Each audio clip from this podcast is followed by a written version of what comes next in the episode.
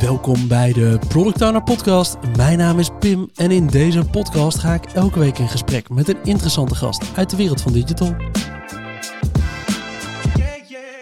Deze week spreek ik met Rick, een freelance solution architect die onder andere werkte voor Tweakers, Deloitte en nu het Nederlands Forensisch Instituut. Als PO weet je waarschijnlijk ondertussen wel dat architecten niet meer alleen huizen tekenen, maar met name technische oplossingen. Maar wat is dan een solution architect? En hoe werk je daar als PO goed mee samen? In deze aflevering gaan we het hebben over die solution architect. Wat het veld is waarin zij opereren en wat wij daar als PO van kunnen leren. En ja, dat was inderdaad een rijmpje wat ik niet helemaal bedoeld had. Rick, welkom in de podcast. Leuk je hier te hebben. Hey, wat is nou de grote uitdaging waar jullie als solution architect op opereren? Nou ja, de grootste uitdaging. Uh, in principe is het zo dat uh, je hebt natuurlijk te maken met, uh, met een softwarelandschap, hè, applicatielandschap. En je hebt te maken met, nou ja, als PO zijn, weet je zelf natuurlijk ook dat je je, je product owned en je hebt, een, je hebt bepaalde wensen vanuit je stakeholders. Ja. En je hebt een development team. En eigenlijk is een solution architect degene die de technische oplossing uitdenkt. en een, een hele oude of ja, een hele oude, een hele andere uh, combinaties van teams zie je heel vaak, of in heel kleinere teams eigenlijk, zie je heel vaak dat lead developers ook wel zo'n rol aannemen en dus inderdaad ah. technische tekeningen maken. Ja. In grotere organisaties is het wel handiger dat dat die rol meer richting een architect gaat. Precies. En het belangrijkste uit die rol eigenlijk is het niet alleen maar uitwerken van die technische oplossing, dus het bouwen ervan, maar met name even erboven gaan staan, de integratie met het landschap en dat soort zaken. Ja, nou ja, bijvoorbeeld, uh, je had het net al over dat ik inderdaad ook bij het uh, eh, NFI, bij het Nederlands Forensisch Instituut zit. Ja. En daar heb je ook te maken met uh, ketenpartners. Dus heb je dus je hebt een applicatielandschap dat moet gaan uh, uh, communiceren met het OM ja. en, en, de politie. Ja. En, daar, en daar, ja, kijk, daar kun je niet als development team uh, over nadenken. Je moet, uh, hè, je moet, uh, daar moet je eigenlijk wel één stap naar achter gaan, gaan, gaan staan, zeg maar. Ja, logisch. Want als development team ga je bezig met het opzetten van die oplossing. En jij bent veel meer bezig met het kijken, oké, hoe ziet dat landschap van de politie er ook ja, uit? Ja. Hoe zorgen we nou voor een veilige connectie, waarbij we geen data verliezen en dat soort zaken. Nou, een heel, een heel, mooie, heel mooie analogie is denk ik wel, als je, als je, of een hele mooie metafoor is eigenlijk wel, als je kijkt naar... Um, uh, stel, hè, je hebt PostNL ja. en uh, je hebt je verschillende soorten uh, pakketjes. Ja. En als, um, als, als, als persoon die een pakketje wil versturen, wil je eigenlijk alleen maar weten, joh, welke pakketjes heb ik en um, ja, welke passen door de brievenbus en welke niet. Ja. En als architect ga je gewoon kijken, oké, hoe groot is een brievenbus dan? Ja. Dus dan is dit het maximale formaat, dus dat mag je aanbieden. Ja. En nou ja, goed, en degene die achter de, de counter staat, uh, die pakt het dan in, in een brievenbuspakketje. Ja. En dat is een development team. Precies. Eigenlijk is het zo, op die, oh. die metafoor is het eigenlijk. Ja, ja. Dus als okay. solution architect ga je echt nadenken over, oké, okay, dat zijn die pakketjes die we aan gaan bieden. Ja. En dan heb je eigenlijk ook nog een enterprise architect die nadenkt, oké, okay, dus we gaan het via autootjes versturen of ja. met bakfiets of weet ik veel, whatever. Ja. Dat is eigenlijk de manier, dat is eigenlijk, dat zijn de kaders die erboven hangen. Check. En je noemt net ook al even enterprise architect. Laten we daar zo meteen even wat verder induiken. Ja. Ik vind het leuk om je hier in de podcast te hebben. Je bent zelf eigenlijk al, dit doe je als freelancer. Dus je Ja. ziet veel verschillende organi- organisaties. Hoe lang ben je al aan het freelancen? Um, nou, ik heb sinds mijn studie heb ik een bedrijf opgezet uh, in 2003. Ja. Maar ik ben vanaf 2013 echt fulltime echt als freelancer aan de gang. Check. Dus zo'n tien jaar. Ja. Maar niet echt altijd als solution architect. Eerst ook in de development rol neergezet. toch? Zeker, ja. Ik ben opgeleid, uh, ik heb uh, communication multimedia design gedaan. Oké. Dus uh, in principe ben ik uh, niet uh, per se een, een developer. Ja. Maar ik vond developer altijd heel leuk. Ik Ja. heb vanaf, um, ik denk dat ik mijn eerste software programmaatje heb geschreven toen ik negen was. Oh. In, in Basic op een computer van mijn vader. Ja. Had ik een, een calculatieprogramma gemaakt en een, een adventure game, text adventure, echt super nerdy. Maar Ja. het heeft altijd zeg maar bij mij uh, interesse gehad. Ja. En tijdens mijn opleiding uh, heb ik, hadden we ook de, uh, het vak programmeren. Ja. En dat vond ik echt super leuk. En toen ben ik gewoon zelf dingen gaan leren. En nou hadden, op de opleiding hadden we Java. Ja. Um, en ASP, weet je, ASP bestaat niet eens meer. Dat, Nee, is het, nu- .NET is het nu, Ah, geloof ik. Ja. Ehm, en toen ik eenmaal ehm, nou, een stage had gelopen, uh, toen ben ik eigenlijk in het front-end development stuk terechtgekomen. En toen zag ik back-end developers, zag ik ja, echt hele coole dingen maken. En ik, wow, dus ik maak iets wat werkt omdat omdat jullie, dit doen. Ja, ja dat is mooi. Ja. Het leuke aan frontend lijkt me, als je daar iets in aanpast, dat ziet de gebruiker direct. Ja. Maar het vette aan backend is dat je, jij levert eigenlijk de echte werkende service in plaats van het coole laagje erop. Precies, je moet het echt zien als frontend developer ben je echt wel bezig met die buitenkant van de Ferrari en die is super tof. Maar ja, als er geen motor in zit, dan rijdt hij niet. en toen vond ik dat toch wel echt super, super interessant van wow, weet je, dat, uh, dat is echt wel cool. Ja. En uh, toen ben ik het zelf ook een beetje gaan leren. Dat uh, echte, echte backend development. En um, nou ja, goed, uiteindelijk als... omdat ik ook opgeleid ben, ben als iemand die dus ook die applicaties, het applicatielandschap moet, moet, moet kennen, ja. ben ik al heel snel ook richting die architectuur gegaan. Check. Want je leert natuurlijk ook tijdens de opleiding leer je ook al UML-diagrammen maken en weet je, ehm, uh, business, eigenlijk uh, toen bestond de rol PO volgens mij nog niet eens. En nee, de Scrum was er nog niet. In ieder geval niet populair in Nederland. Ja. Nee, uh, goed. En dan spreken we echt over 2005. En ja, ik heb het, volgens mij is Agile Manifest pas in 2012 echt, echt naar boven gekomen. Dus nee, dat, toen de tijd was ik echt wel bezig met, met, met, met, de oude manier. En wat, wel, wat wel heel leuk was, is dat je dan gewoon je, je, je um, relateert altijd zeg maar, je oplossing naar een business uh, uh, case, zeg maar. Ja. Moet je om een goede solution architect te zijn altijd back-end developer zijn geweest eerst? Nee, denk ik niet. Nee, zeker niet. Nee, uh, je moet wel kennis hebben van. je moet wel weten bijvoorbeeld, oké, wat wat, uh, ja, wat, wat, wat, is er in de markt? Uh, wat, zijn, uh, wat zijn patronen zeg maar, die je vaak voorkomt? Wat is handig binnen bepaalde organisaties? Dat is zeker wel handig.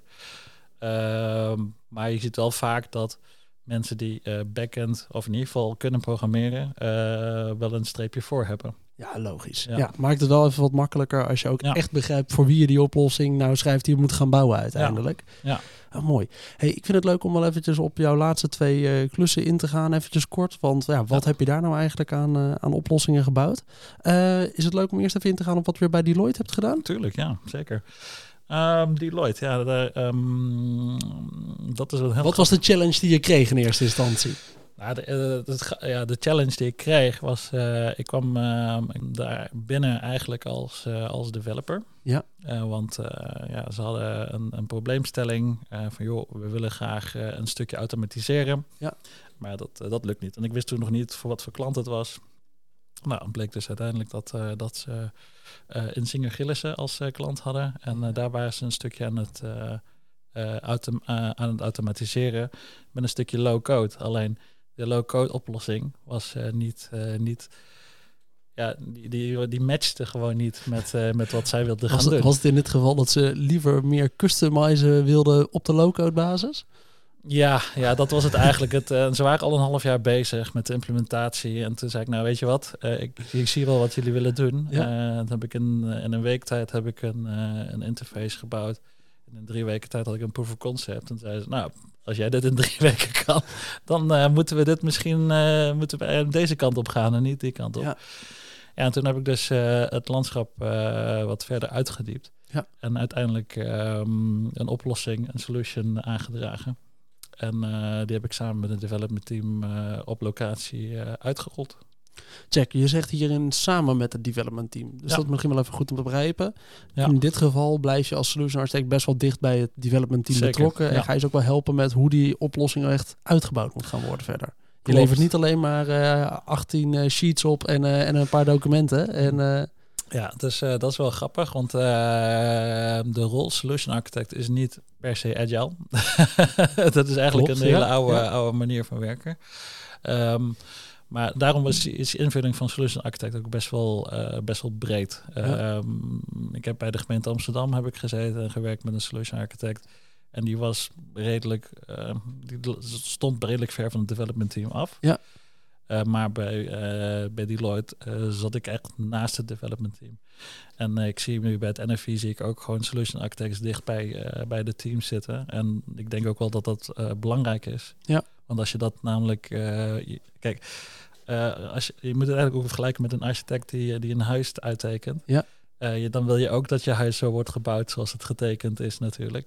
Ehm, en dat kan het beste door ook echt te gaan communiceren met degene die het gaan bouwen. Ja. En als je het zelf ook een beetje kan, dan kun je, je moet natuurlijk niet, eh, geen wijsneus zijn van, joh, je moet het zo op die manier gaan doen. Maar je, je kan wel, eh, zeg maar, ehm, nou, een mooi voorbeeld. eh, ik ken een solution architect die doet nog steeds code reviews. Ja.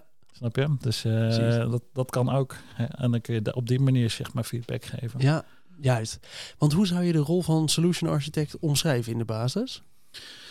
Ehm, ja, een solution architect is iemand die ehm, eigenlijk het applicatielandschap uittekent eh, op basis van ehm, eh, kaders die zijn vanuit de business zijn opgege- opge- opgelegd. Check. Oké. En er zijn een paar verschillende soorten architecten binnen organisaties. Want Klopt. ik zit op het moment binnen een opdracht, hebben we ook best wel wat architecten. Ja, De een houdt zich inderdaad bezig met wat meer het landschap is en hoe die applicaties met elkaar communiceren. Ja. De ander gebruiken wij een beetje om mee te spiegelen als team af en toe als we een nieuwe, eh, nieuwe feature aan het opzetten zijn of een nieuwe functie aan het bouwen zijn ergens in. Hey, maar hoe integreert dat nou op de goede manier als we dat zo gaan bouwen? En landt dat dan daar goed binnen Google Cloud? Of eh, hoe gaan we dat doen? Wat voor verschillende soorten architecten heb je? En waarom wordt dat een beetje zo onderscheid? Waar zit het onderscheid in? Ja, je hebt er nu al twee benoemd. Ja. Eén, eh, de eerste die je noemde, dat is de enterprise architect. Ja. En die zit echt op abstract niveau. Die kijkt ook echt van, joh, waar, eh, waar staan we als organisatie en waar gaan we heen? Ja. En dat kan heel erg uitgezoomd zijn van, eh, hè, dit is een...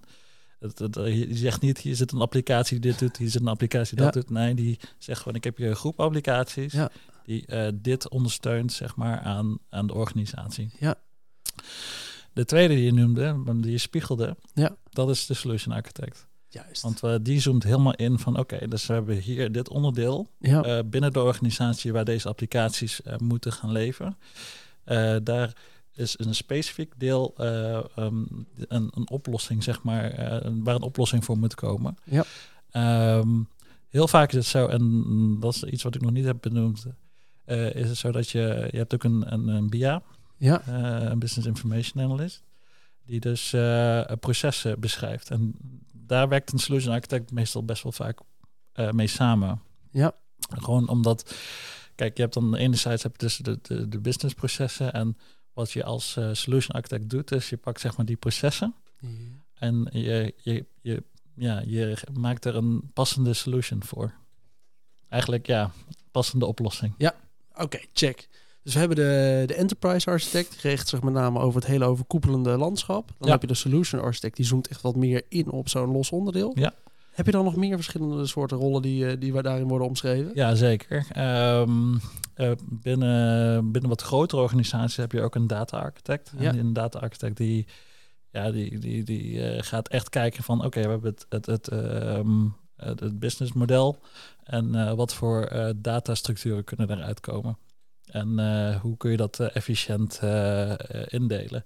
Wat er vaak gebeurt, kun je waarschijnlijk ook op beamen, is ehm, als je een snel groeiende organisatie hebt, dan wordt er heel snel wordt er gewoon een datamodel opgezet van, joh, oh, dit zal wel even werken. En ja, dat is tijdelijk, weet je. Dat eh, wijzigen we nog wel over een paar, eh, paar weken. Volgende sprint pakken we het weer op. En dan vervolgens ben je tien jaar op dat datamodel aan het uitbouwen. Ah, voor veel bedrijven is het zeg maar, het deel wat ze data leek noemen meer een data swamp. Ja, exact dat. een soort moeras waar alle data in is gegooid. Want Precies. we moesten het allemaal bewaren. Ja. Nou, en eh, ik heb zelf geleerd vanuit mijn opleiding bijvoorbeeld, weet je, je moet dan, je kan een, een ID, eh, kun je het beste opstellen door eh, bepaalde attributen van een, eh, van een data-object te pakken en dat samen te pakken en dat is zeg maar een ID. Maar in de praktijk is het zo dat elke developer zegt, nou, pak gewoon een kolom ID en dan zijn we klaar. en dat is eigenlijk wat je niet moet doen. Ja. Maar dat is, dat is eigenlijk dat is eigenlijk tekenend voor de manier waarop wordt gemodelleerd. Ja. En, ehm, en, en bedrijven tegenwoordig. Ja. En eh, ja, het is natuurlijk veel lastiger om, eh, zeg maar, als je al zeg maar zover bent met je data, dat je dan terug moet eh, gaan redeneren. Maar ja, dat, het, is, het is in principe wel de beste manier. Kost alleen heel veel tijd. Ja, Maar daarna heb je ook nog de, de infra-architect. oh, tuurlijk. Ja. En die kijkt echt naar nou ja, het cloud oplossingen van joh, wat voor oplossing hebben we dan? of gaan we, gaan we zeg maar bare metal doen? Gaan we ergens op locatie? Weet je, dat zijn allemaal dingen waar een, oh ja, de manier waarop zeg maar data met elkaar moet gaan.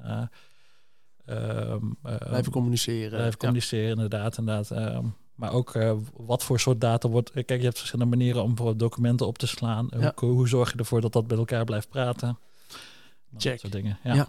In hoeverre bemoeien die architecten zich met de security? Uh, nou, best wel veel. Uh, eigenlijk, kijk, zo'n enterprise architect kijkt eigenlijk ook al gewoon vanuit security by design. En die geeft dan al um, ja, eh, pointers van, of in ieder geval kaders van dit is, dit, is, dit is waar jullie op moeten letten qua security. Ja.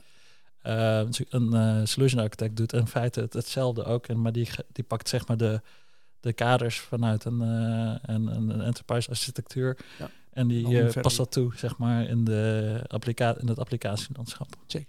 Over het algemeen coderen architecten niet meer echt, toch? In principe niet, nee. Alleen om bijvoorbeeld een, uh, een POC te bouwen, een, proof of concept, om uh, de term even uiteen te zetten. Um, om dat soort dingen te doen, dan wordt nog wel wat voor gecodeerd. Maar in principe verder leggen ze het zo klaar dat een team het verder op kan pakken. Klopt, ja. En je zei net al, ja, eigenlijk is een solution architect niet echt agile. En ik denk, nou, uh, misschien heb je, daar heb je wel grotendeels gelijk in. Want ja, een architect soms binnen een organisatie is wel handig om mee te spiegelen. En dan heb je nog steeds je sprintprocessen. Klopt. Maar ja, we weten ook ondertussen dat ja, wel veel product owners werken aan het doorontwikkelen van een product. Maar we weten ook dat veel product owners af en toe toch eens een keer een project langs de zijlijn hebben. Ja. En ja, dat is precies denk ik waar dit in komt. Want het zijn soms bestaande dingen of soms moet er iets groots veranderen binnen zo'n domein waar een uh, product owner op zit. Ja. ja, dan heb je toch in één keer een solution architect nodig die dat plan bij je neerlegt. Klopt. Hoe werk je daar nou goed mee samen als PO? Nou, het is wel goed, eh, grappig dat je dat uh, zegt. Ik ben nu bezig bijvoorbeeld met het opstellen van een uh, project startarchitectuur. En dat is een document waarin eigenlijk staat van nou, we gaan dit onderdeel gaan we op deze manier bouwen. En dat zijn de handvatten waar je aan moet houden. Um, uh, ja, we zitten in een soort van transitie. Vroeger had je inderdaad PSA's, uh, ja, projectarchitectuur, uh, die dus um, nou, tussen de 50 en de 80 pagina's dik waren. En nou, je weet zelf, dat wordt echt door niemand gelezen. Mooi document, dankjewel. Leuk. Ik leg hem aan de kant. dus we hebben nu bijvoorbeeld een, een, een, voorbeeld gezien van een PSA van 27 pagina's en 21 pagina's PowerPoint sheet. Ja. En op die manier wordt zeg maar dat ook wat meer agile gemaakt. Ja. Want uh, ik zelf, um, het is leuk om een dik, uh, dik document te hebben. De board je kan, is er heel blij mee. Precies, om te laten zien van, joh, kijk, we hebben erover nagedacht. Maar dat kun je ook laten zien door 21 goede sheets neer te zetten. En als architect uh, denk je eigenlijk heel erg als, um, of heel erg in, in, in tekeningen. Ja. Dus in, in plaatjes, je denkt niet in tekst. Dus heel vaak is het zo, als ik dan met een andere architect zit. toevallig gisteren zat ik nog met een architect van het NFI.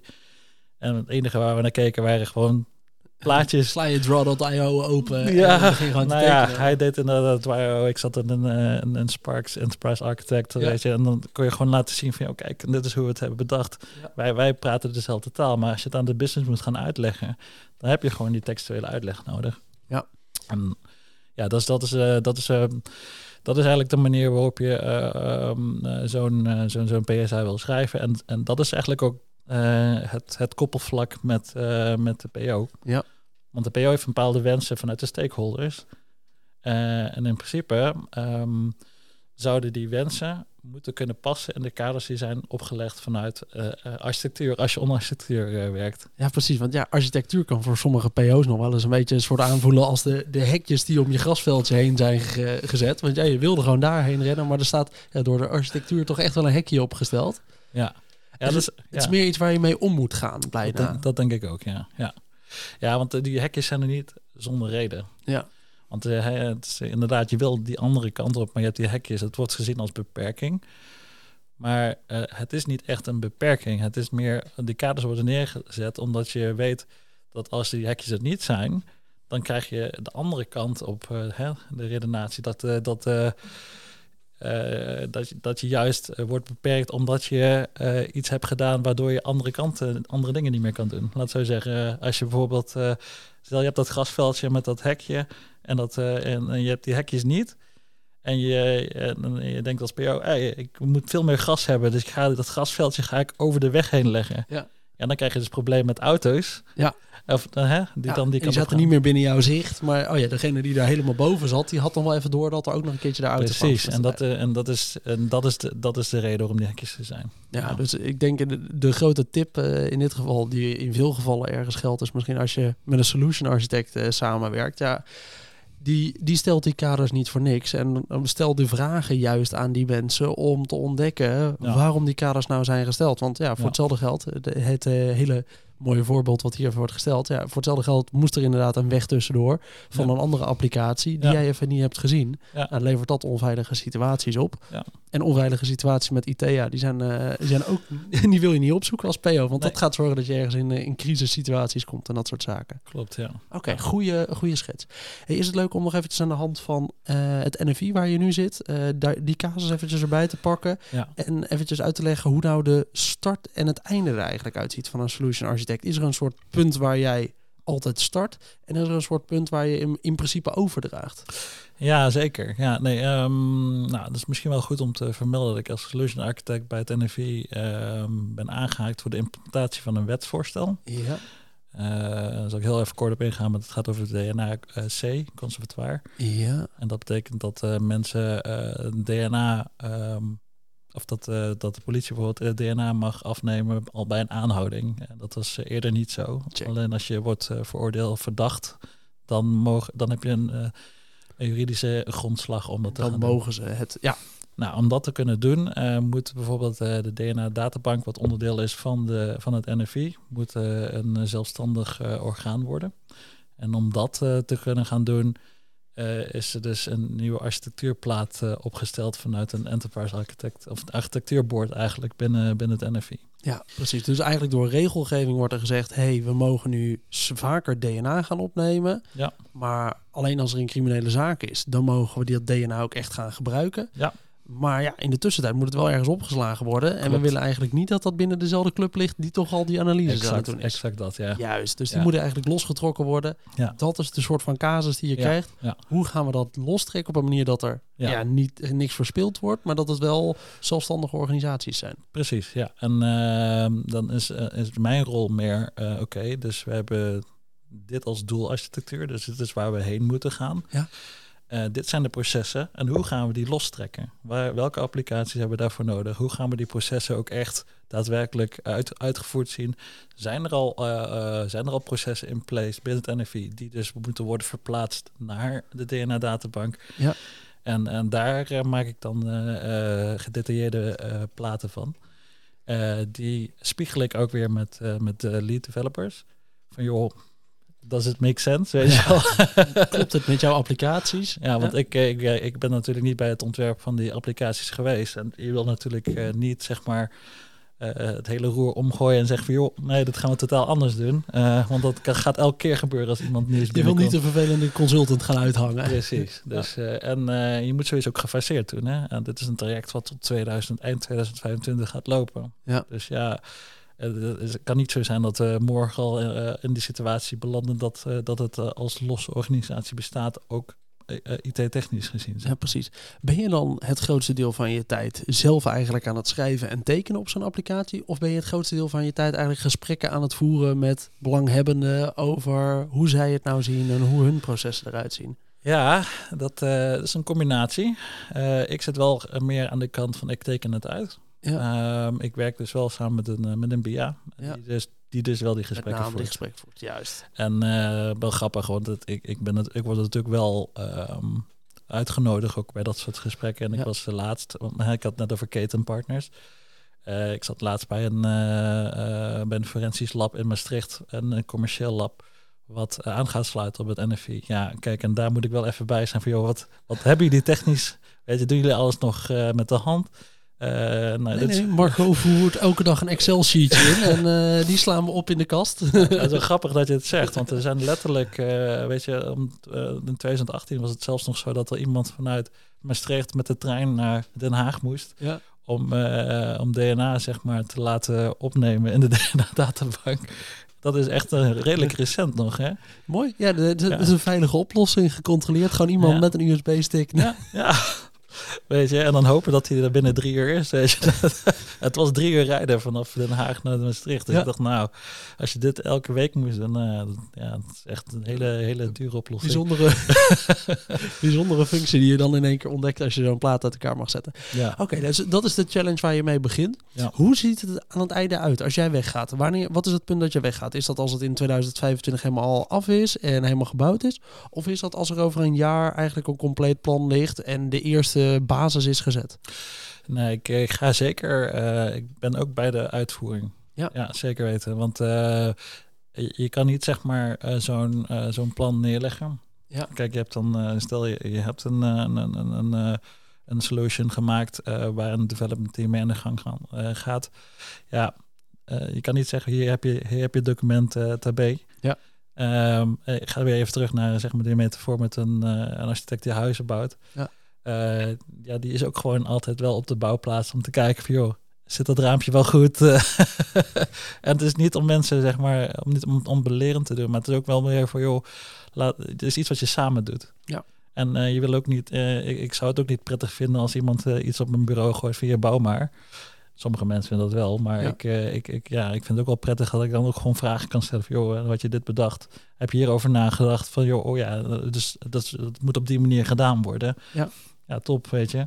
Stel je hebt zo'n eh, zo'n project, eh, krijg je als eh, product owner toch langs de zijlijn in je strot geduwd. Want ja, het moet gewoon gaan gebeuren en het ligt echt binnen jouw domein. Ja. Hoe zorg ik dan dat ik jou als solution architect op de goede manier betrek? Moet ik jou eh, bij elke sprint review er in ieder geval bij hebben? Of moet ik jou elke week een keertje langs laten komen met het team te praten? Dat is, Moet ik eh, jou eh, bij refinements hebben? Hoe, hoe betrek ik jou op een goede manier? Ja, dat is inderdaad heel, heel verschillend. Het hangt van de product owner af voor. Maar Ja. ik, heb, ik zit nu bijvoorbeeld bij Refinement.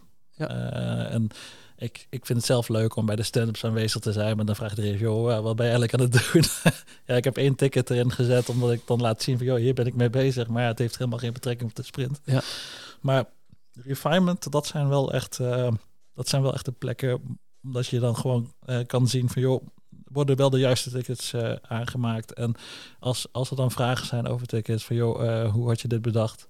Ja. Misschien moeten we hier nog een sessie over inplannen. Ah, kijk. Nou, Ja. goed, om, goed om te snappen. Want ja, dit zijn de vragen die denk ik voor veel product owners interessant zijn. Hoe, Ja. hoe zorg je nou ook wel dat je iemand op die manier op de goede manier betrekt? Ja. Hey, ik denk dat we echt al een leuke aflevering hebben neergezet rond dat plaatje van solution architecten, misschien wel archi- IT-architecten in het algemeen. Want Ja. ja. het is soms een beetje een grijs territorium. Het wordt net als de product owner rol zelf ook wel eens een beetje naar vorm van het bedrijf ingevuld. Ja. Ook die rol is bij heel veel bedrijven heel verschillend. eh, en dat merk ik eigenlijk nu ook wel bij die architecten. Ja. Toch denk ik dat ja, zeker binnen elke iets grotere organisatie eh, alle PO's wel in aanraking komen op de een of andere manier met een architect. Dus ik vind het fijn omdat ik het nu iets beter begrijp welke verschillende er zijn en hoe we jullie nou eigenlijk op de beste manier betrekken. Ja, fijn. Ehm, er zijn nog even twee dingetjes waar ik naartoe wil. Eén is eh, misschien wel een leuke nieuwe vraag waar we, die we wat vaker aan onze gasten willen gaan stellen. En nadat we het op een gegeven moment eens hadden over ja, eigenlijk heeft iedereen wel zo'n mentor in zijn leven gehad die je op een gegeven moment een tip mee heeft gegeven, die je wat sturing heeft gegeven. We willen eigenlijk wel eens van onze gasten weten ja, wat nou hun meest memorabele mentor is, voordat we verder gaan naar de eindvragen van de aflevering. Heb jij zo'n mentor? Zo eentje die, waarvan je zegt, nou die heeft me toen wat sturing gegeven, daar heb Ja. ik echt veel van geleerd.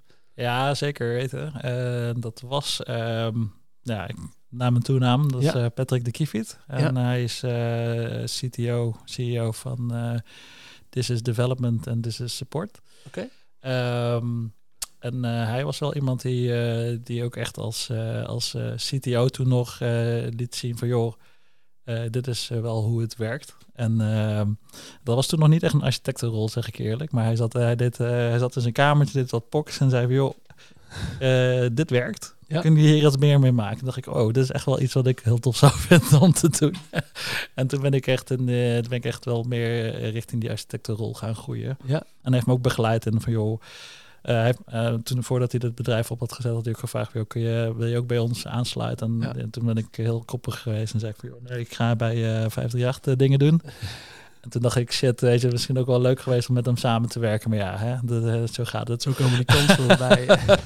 Oh, leuk. F Utrecht was ook heel leuk hoor. Dus, maar dat is ja, heel ander. ander uh... Oh, mooi. Dat vind ik leuk om te horen wat, eigenlijk, uh, ja. wat dan eigenlijk je sturing is geweest. Hey, ik denk dat het leuk is om de aflevering nog eventjes af te sluiten met wat nou uh, de grote lessen zijn. Ehm, ja, hij is een beetje open. Hè? Dat kan zowel zijn vanuit dit is de tip die jij PO's zou willen meegeven. Ja. Of dit is de tip die je rond architecten, architecten vaak meegeeft in deze rol. Heb je zo'n meest gegeven tip aan andere mensen? Is er iets wat je vaak aan mensen toch wel aanbeveelt? Doe dit in ieder geval. Ja, zeker qua architectuur uh, vind ik wel uh, als iemand een solution architect rol aanneemt, uh, joh, blijf dicht bij je team. Zorg ja. dat je bij je team, zorg dat je altijd, je bent onderdeel van je team. Je staat niet boven je team. Ja. Of boven het team, want je bent ja, uh, je helpt, je gaat gezamenlijk ga je die, die oplossing uh, uitvoeren. Ja. En, en, daar moet je gewoon, uh, daar moet je niet beter voelen dan je team, dat het zo zeggen. Nee. Zo, zo, zo werkt het gewoon niet. En PO's, ja zeker, probeer, en ik, nu werk ik ook samen met, met een, een aantal PO's binnen het NFI. En er is één PO met wie ik echt wel gewoon echt wel ruggespraak heb. En je, je zal merken dat je heel veel raakvlak hebt. En uh, nou, weet je, als, en, en als, uh, PO, als je als PO vragen hebt over, bepaalde implementaties, kun je als architect juist weer zeggen van joh, dit is hoe het nu gebeurt. Ja. Het zou eigenlijk op die manier moeten. Dus misschien moeten we bij, uh, bij dit product ook gaan nadenken over, joh, misschien moeten we dat traject ingaan en dan naar, naar die oplossing werken. Zeg maar. Mooi. Oké, okay, goede tip. Ja. Is er iets waarvan je zegt, hey, dit moet je vooral niet doen? Ja, dat heb ik net al een beetje gezegd. ja, toch? Boven, Zit er eigenlijk al een beetje ja, niet erboven gaan proberen nee. te hangen. Nee, dus zorg als je architect bent dat je je betrekt bij het team. Maar zorg dus als PO, als je nu luistert, ook dat je die architect die kans geeft om zichzelf te betrekken bij dat team. Zeker. Die ruimte moet je geven, ja. want dat zorgt eigenlijk dat je met z'n allen werkt naar een beter product. Zeker, ja. En Rick, tof om je in de podcast gehad te hebben. Ik denk dat we dit onderwerp mooi uiteen hebben gezet. Als mensen hier nou vragen over hebben naar aanleiding van het luisteren van deze aflevering, mogen ze dan een bericht sturen via LinkedIn? Zeker weten. Kijk, dat is ja. Rick van het Woud Hofland. Ja, dat is een wat lange naam. maar ik zorg ook dat we hem even taggen via onze LinkedIn post over deze aflevering. Nou, leuk. Hey, dan bedank ik iedereen weer voor het luisteren naar deze aflevering van de Product Owner Podcast. Vond je dit nou een leuke aflevering? Vergeet dan niet om een review achter te laten in je favoriete podcast app. Heb je nog vragen of opmerkingen voor mij naar aanleiding van deze aflevering? Stuur me dan vooral een berichtje via LinkedIn, dat is Pim Pot. Of via de e-mail, dat is pim.productowner.nl. En dan hoop ik dat je de volgende keer weer luistert. Tot dan!